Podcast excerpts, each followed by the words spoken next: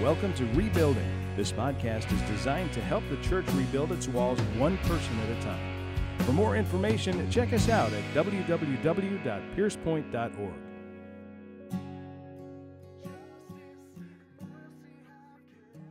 Last week, I shared with you uh, a quote from the late Robert Mounce. He was uh, a theologian and contributor to the New American Commentary, which is a commentary that I, uh, I appreciate.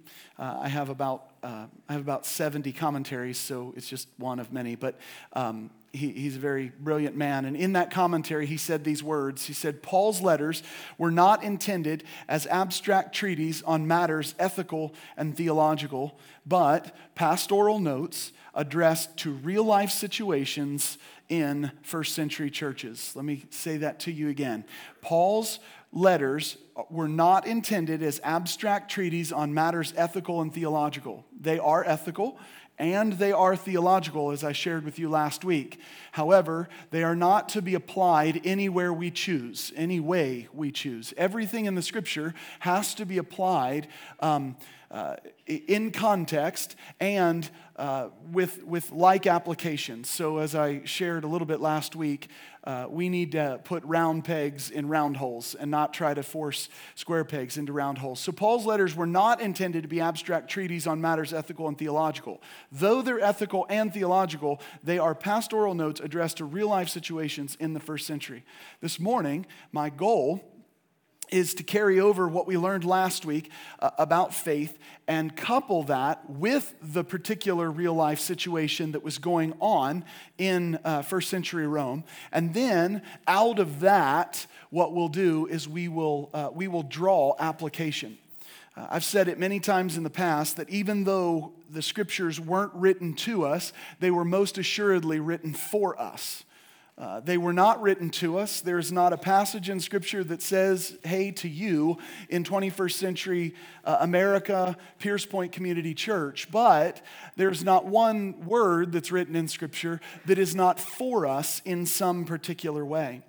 Uh, so, that being said, we have much to gain from Paul's writings, uh, even though they're 2,000 years old. Much to gain from Jesus' words, from the Apostle Peter and James, and so on and so forth. So, there's no better place than to start, uh, to start than at the beginning. So, Romans chapter 14, uh, starting at verse 1. I'm going to read you four verses, and then we're going to walk through each one of them.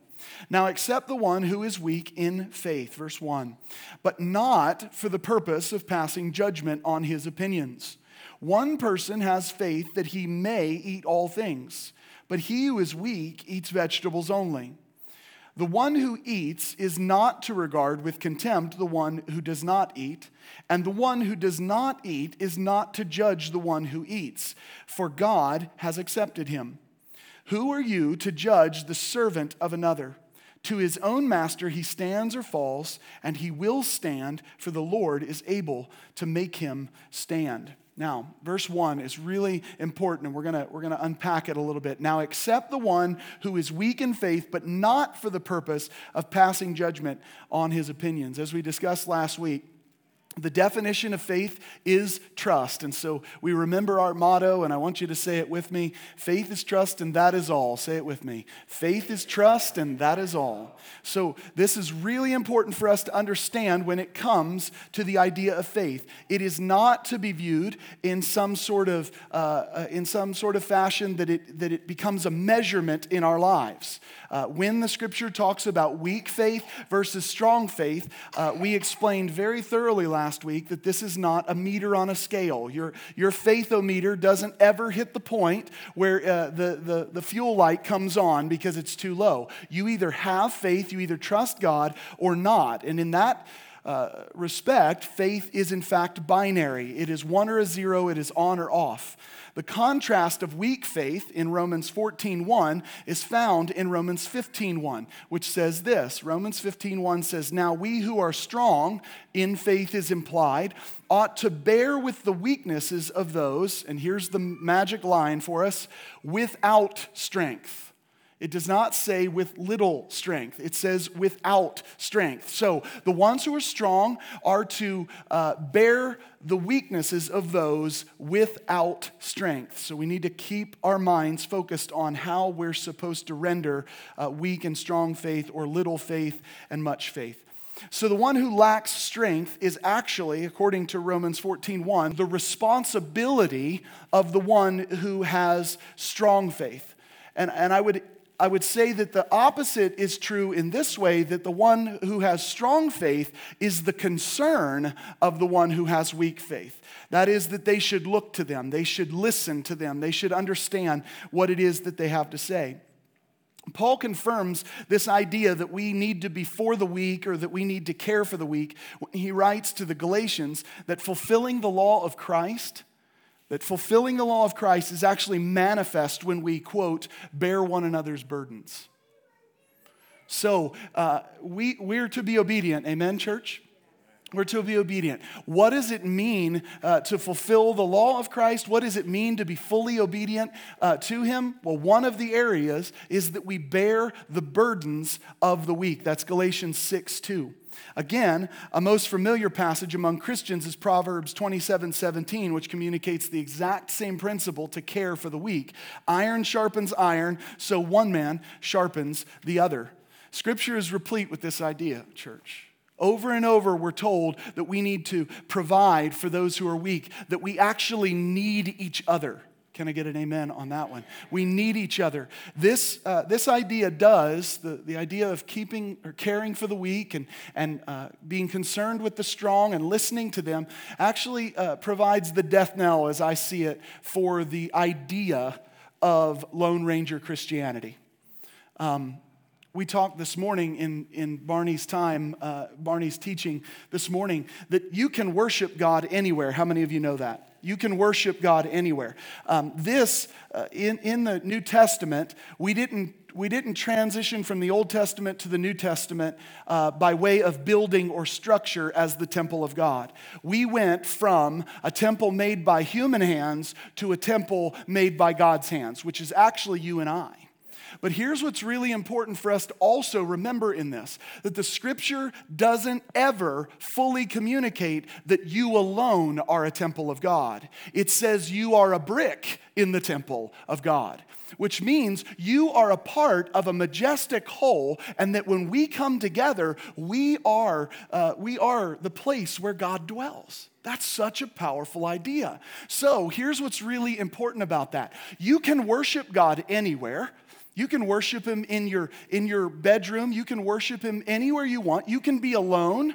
How many of you remember the passage of scripture that says, Where two or more are gathered, there I am in their midst?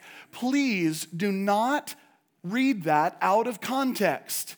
The scripture does not communicate the idea that God only shows up when two or more are present. The Spirit of God dwells in you, He is with you. The, the scripture communicates in context that the uh, judgment of God's people, the established principles and judgment of God's people, are uh, made true or sure in the company of two or more, which means that God, when we make a decision, especially with regard to church discipline, that's the context of where two or more are gathered. When we understand that rightly, what Scripture is saying is in the presence of two or more, God is there to establish a thing with us. That's powerful. But you can worship anywhere by yourself. But here is the real issue. The real issue is that the church has taken that to an extreme and said, I don't need you. I don't need you. The same scripture that teaches us that we can worship God on our own is the same scripture that says, Forsake not the assembling of one another. Church, we cannot do this on our own. It does not matter what you think. You cannot do this on your own. And there is a significant difference between uh, a church structure. I'm not trying to defend a position here. I just want you to understand something. There is a significant difference between a church structure that has governance and has leadership and has headship and your small group. Did you know that? There is a difference in those things. The scripture communicates very clearly what a church consists of. And so it's really important to understand that there are things that we short circuit, if you will, in our Christian experience because we've believed the world's view of what the church looks like. I can do it all by myself. You can't. You can't. When you fall into a pit and you need somebody to lift you out, please tell me again that you can do it on your own this idea of looking out for the weak, it, it really does uh, shut down the idea of Lone Ranger Christianity. Paul's specific point, though, in Romans 14 1, is rooted in the greater context of the book of Romans. Remember that Paul said to those who are strong, verse 1, accept those who are weak. But back in Romans 11 15, Paul is talking about unbelieving and therefore hardened Israel, and he is talking to Gentiles, okay? It's really important to connect who he's talking about versus who he's talking to. So he talks about uh, unbelieving, hardened Israel, and he's talking to the Gentiles, and he says to the Gentiles, For if their rejection, that is the Jewish people, if their rejection is the reconciliation of the world, that is the Gentiles, that is the people he is, he is wanting to pay attention at that time, what will their acceptance be? Acceptance, the bringing back, uh, but life from the dead. Paul goes on to say that the Gentiles, uh, to the Gentiles, that although they've been grafted in and now possess immense freedom, and what I'm going to show you in a second is now that they possess strength in their faith, they are strong in their faith, they have freedom, they are not to despise those whom God foreknew, which I'm also going to show you happen to be weak in faith in this moment. The context is actually a conflict between Gentile believers and Jewish believers and all the traditions that they've brought in to the church, right? But we'll see this in a second. So Paul goes on in verse 2. Read it with me. One person has faith that he may eat all things, but he who is weak eats vegetables only. This is not a shot against vegetarians. Um, Maybe. I don't know. So, anyway, just give me a steak. I'll be happy, right? So, but notice the weak and the strong are identified here. There's a reason why God's word identifies who we're talking about. The strong is the person who understands, as Paul goes on to say twice in this chapter, verses 14 and 20, that all things are clean. So the strong person is the one who eats and the one who understands that all things are clean. But those who eat vegetables only are identified as the weak. Interestingly enough, what we see here is that those with pedigree, those with a past, those with traditions, those with understanding, in this context are in fact the weak ones. They are the Jewish people who are abstaining from food. Keep it in your mind as we're reading this. Sure, they have the law and the prophets. Yes, there is much advantage in being a Jew in every way, but their lack of understanding with respect to their freedom and in Christ is a lack of maturity. It's a lack of faith. They don't know what it means to fully trust him. So you can see it clearly painted there. It's a matter of faith for these Jewish believers. Meanwhile, the strong, again, are those who understand and they walk in their God given freedom. We need to understand this that when we see somebody who, who understands the scripture and is walking in complete freedom, they actually are the strong in faith. But even this freedom comes with a deep, deep responsibility. This is where I want to go with this. If you identify as one who understands your Christian liberty, understands your Christian freedom, and therefore identify as a strong faith Christian, I want you to listen to what I'm about to say. Here's where we start to get practical in this right? Here's where mutual submission comes back uh, into our heads. Verse 3 The one who eats is not to regard with contempt the one who does not eat. And the one who does not eat is not to judge the one who eats, for God has accepted him. So that we're keeping it straight again. The one who understands their freedom, that's the strong. The one who doesn't is weak. So let's deal with contempt first. The term contempt Here's what it means it means those who. Um, who believe someone or something is uh, underneath them or beneath them, right? They're deserving of scorn. How many of you have ever experienced the feeling of contempt? in your life? How many of you have ever held somebody else in contempt in your life? You've scorned them, you've looked at them in a very interesting way. Let me give you a really interesting example here. Um, when we uh, observe a courtroom and we hear about somebody being held in contempt, do you know what happens in that situation? The person has so disregarded the authority of the court that they've deemed it worthless. They've so disregarded the, the view of the judge, the view of the jury, the people around them that they've deemed it worthless. And a vital truth that we need to understand in this attitude is that you cannot have order when there is contempt. And for the Christian, what we need to realize is that you cannot reach unity when we view each other with contempt. Why would you have unity? You're always going to have division. You're always going to think them as less than inside of your life. So, in that uh, courtroom context, we want unity, we want order. The only way that happens is if we abandon this idea of holding another in contempt. As a Christian, and in this case, the strong faith, the strong in faith, we must not treat the weakness of another, no matter how long or how brief they've walked with Jesus, we must not treat them with contempt. And just so you know, the Jewish people prove you can walk with the Lord, you can walk with God for a long time and still have weak faith and still miss it. Uh, it it's probably um, uh, not too profound to you, but it's a very profound source to me. It was a James Bond movie that said uh, that said that age is no uh, age is no gar- youth is no guarantee of, of novelty or newness, and age is no guarantee of wisdom. How many of you know that? Age is no guarantee of wisdom. I've met some older people in my life that I have no idea why they keep missing it, right? And, and I'm not talking about Jerry, even though I'm looking at him. Um, it, I've met some people like that, but you know what else is true? Just because you're young doesn't mean what you've come up with is new and exciting and any of those things. The truth is, nothing is new under the sun. You should probably just humble yourself just a tiny bit, right? So, uh, so we, have to, we have to really understand that we are not to hold each other in contempt, right? Holding each other in contempt is such a problematic situation. Again, breaks down unity. It's important to say again that the strong in faith and the weak in faith are defined very clearly for a reason.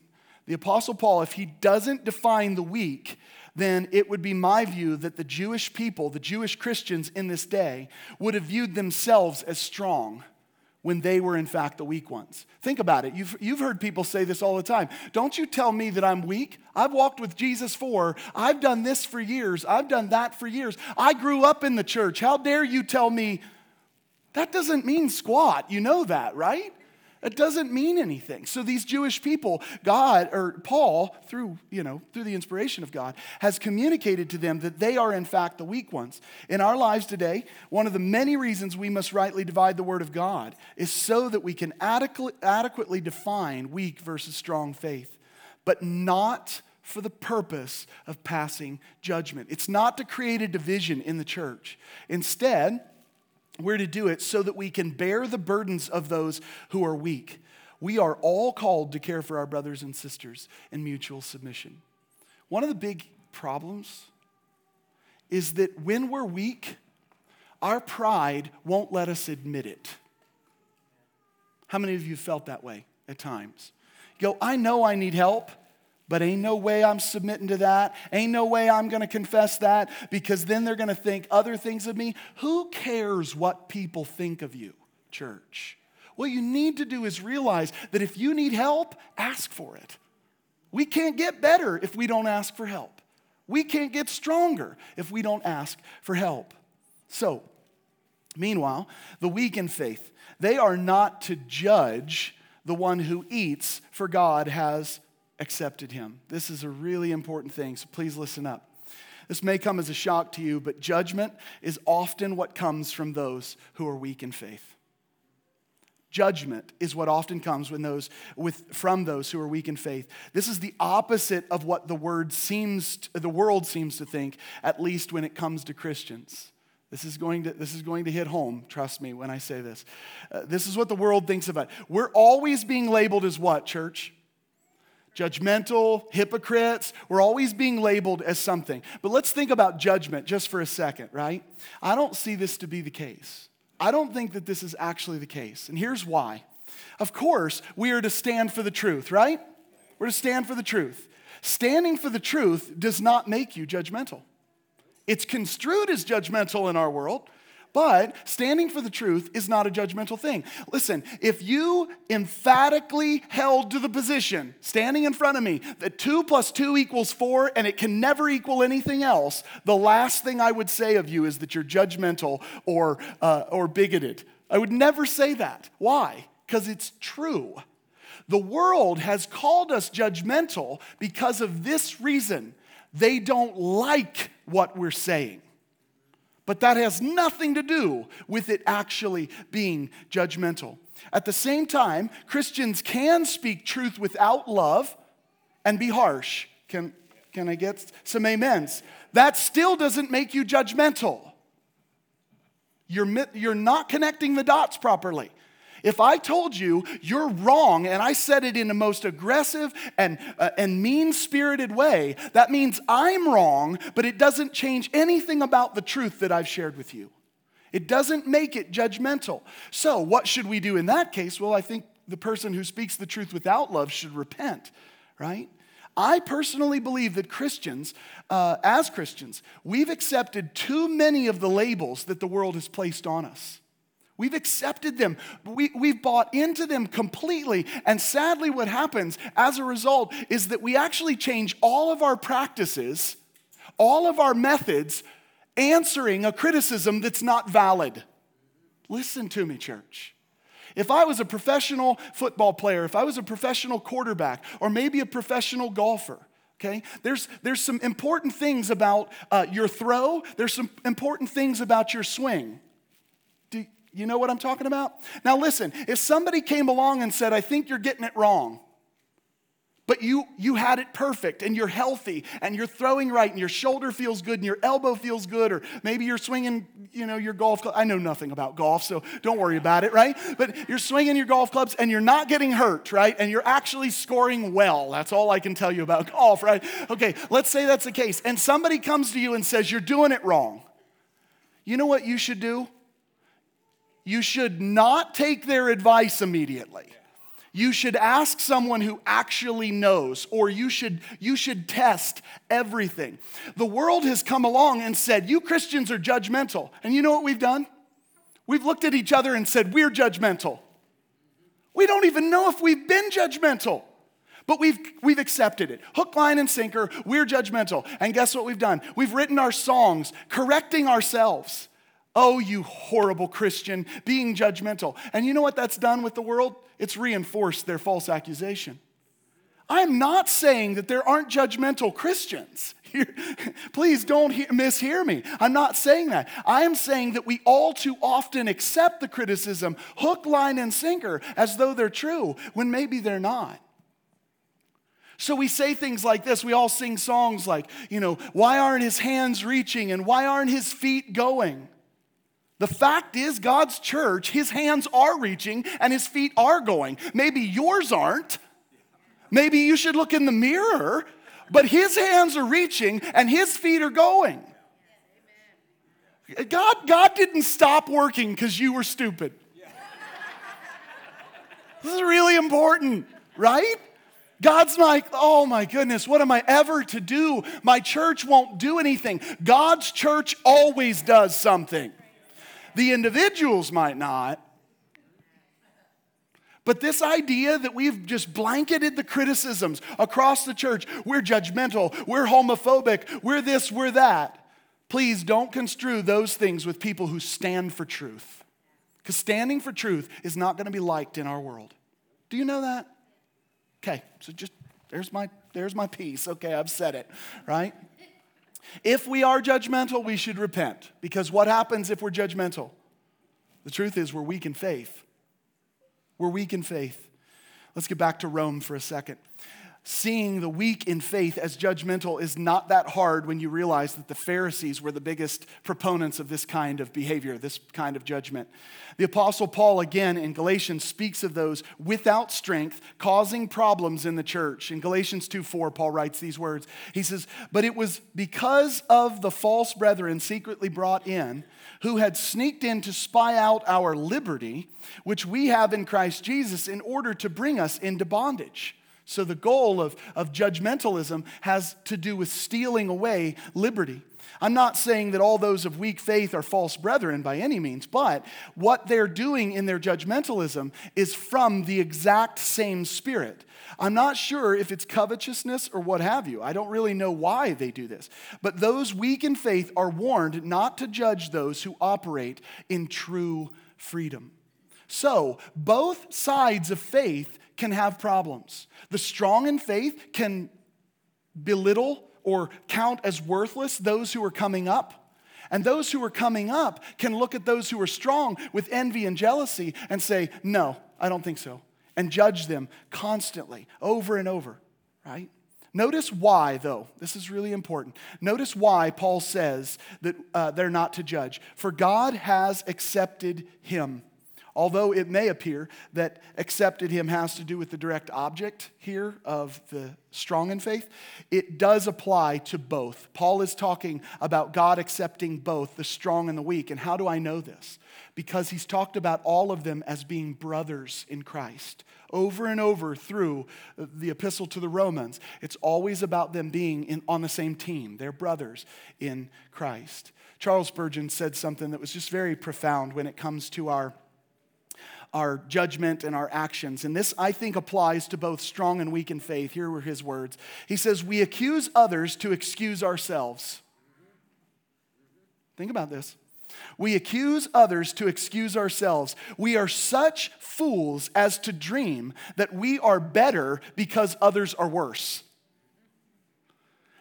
Like, Think about this, church. If, if, the, if there was a scale, right, and I'm not talking about faith here, but there, if there was a scale of, of reaching to the point where you were, you were most godlike, you were most Jesus like, you being at one and the other person being at zero doesn't make you better, okay? It simply means you're at one and you need a lot of work.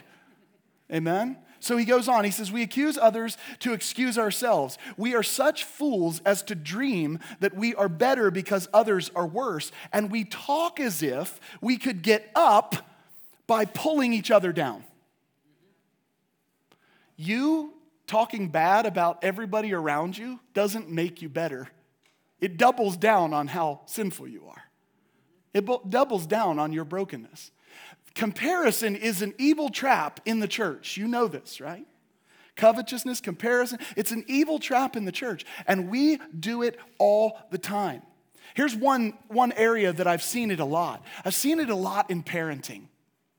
I see parents in a kind of competition with other parents, especially on Facebook trying to trying to one up the next or trying to trying to state to the world that they're a valid parent that they're a good individual or that their kids are better or whatever it is. You know what the truth is? Raising kids is hard. Good luck. That's what's that, that's the truth. This is hard. And in our weakness in that area we need each other's help as much as we can get it we need each other's help. Uh, church, we, we get into these competitions, we get into these comparisons, and it becomes a problem. We do this in the church when we serve. We say, I'm here 40 hours a week. Where are you?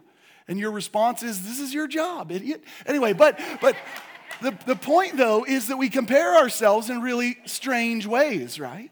We say, I've done more than that person has done. Listen, I, I'm talking about things I'm guilty of. We love this comparison, but thinking ourselves better or thinking the other person worse doesn't change a thing for the kingdom of God. Us helping the weaker and the weaker learning from the stronger, that's what advances things inside of the kingdom. And we need to get our minds straight when it comes to these things. If you've studied Galatians or the book of Acts, uh, you'll remember that there were Judaizers that had come in and disrupted the churches, okay? Uh, they were telling the churches that, that they had to keep the laws of Moses, at least become circumcised, in order to truly be saved in Jesus. It's worth noting that the difference between the Judaizers and the person of weak faith that eats only vegetables is that the Judaizers were connecting salvation with their practice. Okay, I need you to hear something really important. We've all, we all have areas where we're weak in our faith, but it doesn't mean that we're disrupting the church or that we're becoming false teachers. Okay? You have to understand this. This is why the Apostle Paul can say to a group of Judaizers uh, some very harsh, brutal things, and yet he can say to the weak in faith in Romans 14 that we should have compassion and love for them and that we should help the weak. Because they're not actually the same. Just because a person doesn't trust Jesus in an area of their life, Say, for example, what you can eat and what you can't eat. Just because a person struggles with understanding that does not make them a false teacher. What makes them a false teacher is when their practice is required for your salvation. If you don't do this, you can't, you can't be right with Jesus. You need to be circumcised. You need to do this. You need to do that. And of course, I hope you're mature enough to understand, I am not talking about uh, obeying God's commands. That is something that we're all called to do. Amen?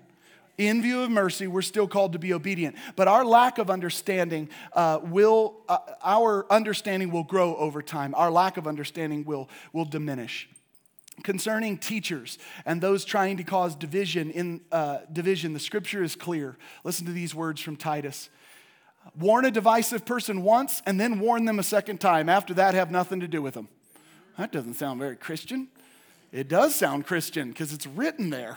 But those but with those who are merely weak in faith and those who lack understanding, I believe that 2 Timothy 2:24 and 25 should govern our practice. Listen to what Paul writes to Timothy. He says, "The Lord's bondservant must not be quarrelsome, but be kind to all, able to teach, patient when wronged."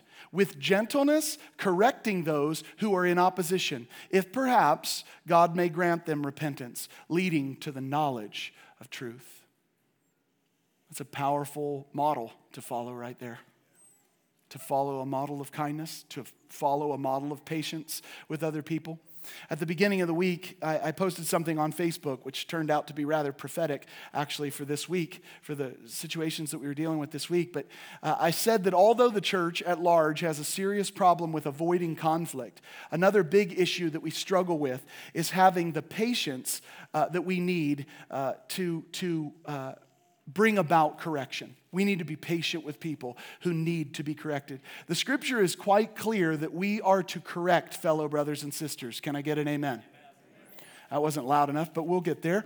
Uh, but a question we have to take seriously is how much time does it take for the one who is corrected to see the error of their way? Uh, what, what method is best employed in addressing specific situations? These are, how many of you, uh, how many of you have kids in this room?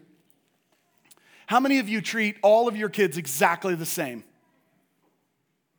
Awesome. I'm going to have to learn from you guys. I can't treat my kids the same. Say it again. That's brilliant. That's brilliant. Okay, well, I stand corrected. Okay, they only have one child. But regardless, for me, What do we do around here? Just horse around. That's what we're doing around here. Anyway, so here, here's the deal I have four girls, okay, and they could not be more different from each other. If I looked at Sam and said, Sam, I'm highly disappointed in you, she would be crushed for days. I have no idea why. So I tell her to suck it up, right? Anyway, so, so if I told her I was disappointed, with Kate, with Kate, it requires a little bit of both. It requires physical correction and dis, you know, discipline in her actions. Those are both required. For Joe, nothing has worked so far. You could beat the child. It's, it just doesn't matter. I have never gone that far. I'm just simply saying that she just doesn't listen. She just, she's an obedient child.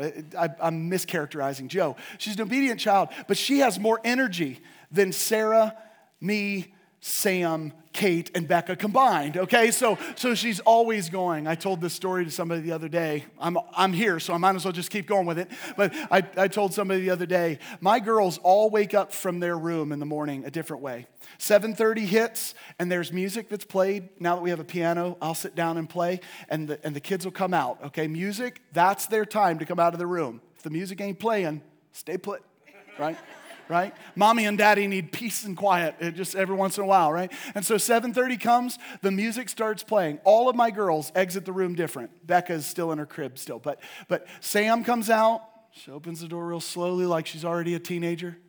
Walks up to me and gives me a big hug on the piano. And I'm like, I win. I love this. So good, right? Kate comes out of the room. Where's mama? She doesn't care where I'm at. It's okay. She just goes to mama, right? If, Kate, if Joe is the first one out of the room, and I'm not exaggerating, 7:30 will hit, I'll hit the first note. The door goes, boom, hi! this is this is Joe. She's unbelievable. I love that girl, but she is just a lot, right? So how we discipline our girls is very different. The same thing happens with people. The same thing happens with people in the church. You can talk to somebody, just simple conversation over coffee, and they get it. There are people who take church discipline to get them to wake up. There are some people who take two or more. There are some people that, that require the church saying no, no, no, no, no before they'll get it. There's different things for different people, right? And what I think needs to happen in the church today is we need to have a little bit more wisdom on how we handle those particular issues, right? The whole context of Romans 14 and 15 tells us to bear with one another in weakness, which means we've got to address situations based on the heart of the person that we're dealing with. Please hear me when I say this. We've already, we already live in an instant outrage culture. Amen? We shouldn't look like the world when it comes to how we respond to issues in the church. Finally, at least for today, is verse 4. Uh, Who are you to judge the servant of another? Paul says. To his own master he stands or falls, and he will stand, for the Lord is able to make him stand. Next week, we're going to look at the idea that even as Christians, um, even as Christians, every one of us is going to stand before our Maker. Did you know that? Every one of us will stand before our Maker, and every one of us will give an account of the good and the bad that we have done inside of this life. And I'll show you that next week. I'll make the case very clear for you. Although this standing before God is not connected with our justification, it is not. is not uh, connected with our salvation. Why do I know that? Because scripture says, For there is now no condemnation for those who are in Christ Jesus. It's not going to turn around somehow okay? There's no condemnation for those who are in Christ Jesus. It does have to do, though, with our reward. We are to live this way. And another thing that we're going to talk about next week is uh, what uh, Christian liberty is and what Christian liberty is not. So please, I want, you to, I want you to be here for that. But what I do want you to see today is the phrase, the Lord is able to make him stand. Can you say that with me? The Lord is able to make him stand. Please say it one more time. The Lord is able to make him stand. What a glorious truth that we see clearly in Scripture here. For I am confident of this very thing, the Apostle Paul says, that he who began a good work in you will perfect it. Who's doing the perfecting? God will perfect it until the day of Jesus Christ. Philippians 1 6. The truth is that those who are faithfully surrendered to Jesus, we are his sheep, church. We are the flock of his pasture, and he will never leave us nor forsake us. Isn't that a powerful truth? So, what we need to remember is that whether we have weak or strong faith, doesn't matter. Whether we have weak or strong faith, it doesn't matter. Identifying it is valuable, it's needed in the church today. Identifying it is good. But when we do, what we should do, if we are a weak in faith person, we need to trust those who are strong to teach us, to pick us up, and to, to get us on a journey towards maturity. If we're strong in our faith, we are not to just be isolated and independent and think we got it all figured out. We're good. And they'll figure it out someday. No, you condescend. You come down. You come underneath. There is no greater model than Jesus Christ, who came down to earth, humbled himself, came in the form of a man, and died for a bunch of sinners like us. That beautiful truth is our model for how we treat those who are weak in their faith. We come under them. We go to the scripture to define strength and weakness. We don't make this stuff up. And then we come under, if we are strong in faith, we come under to help people out.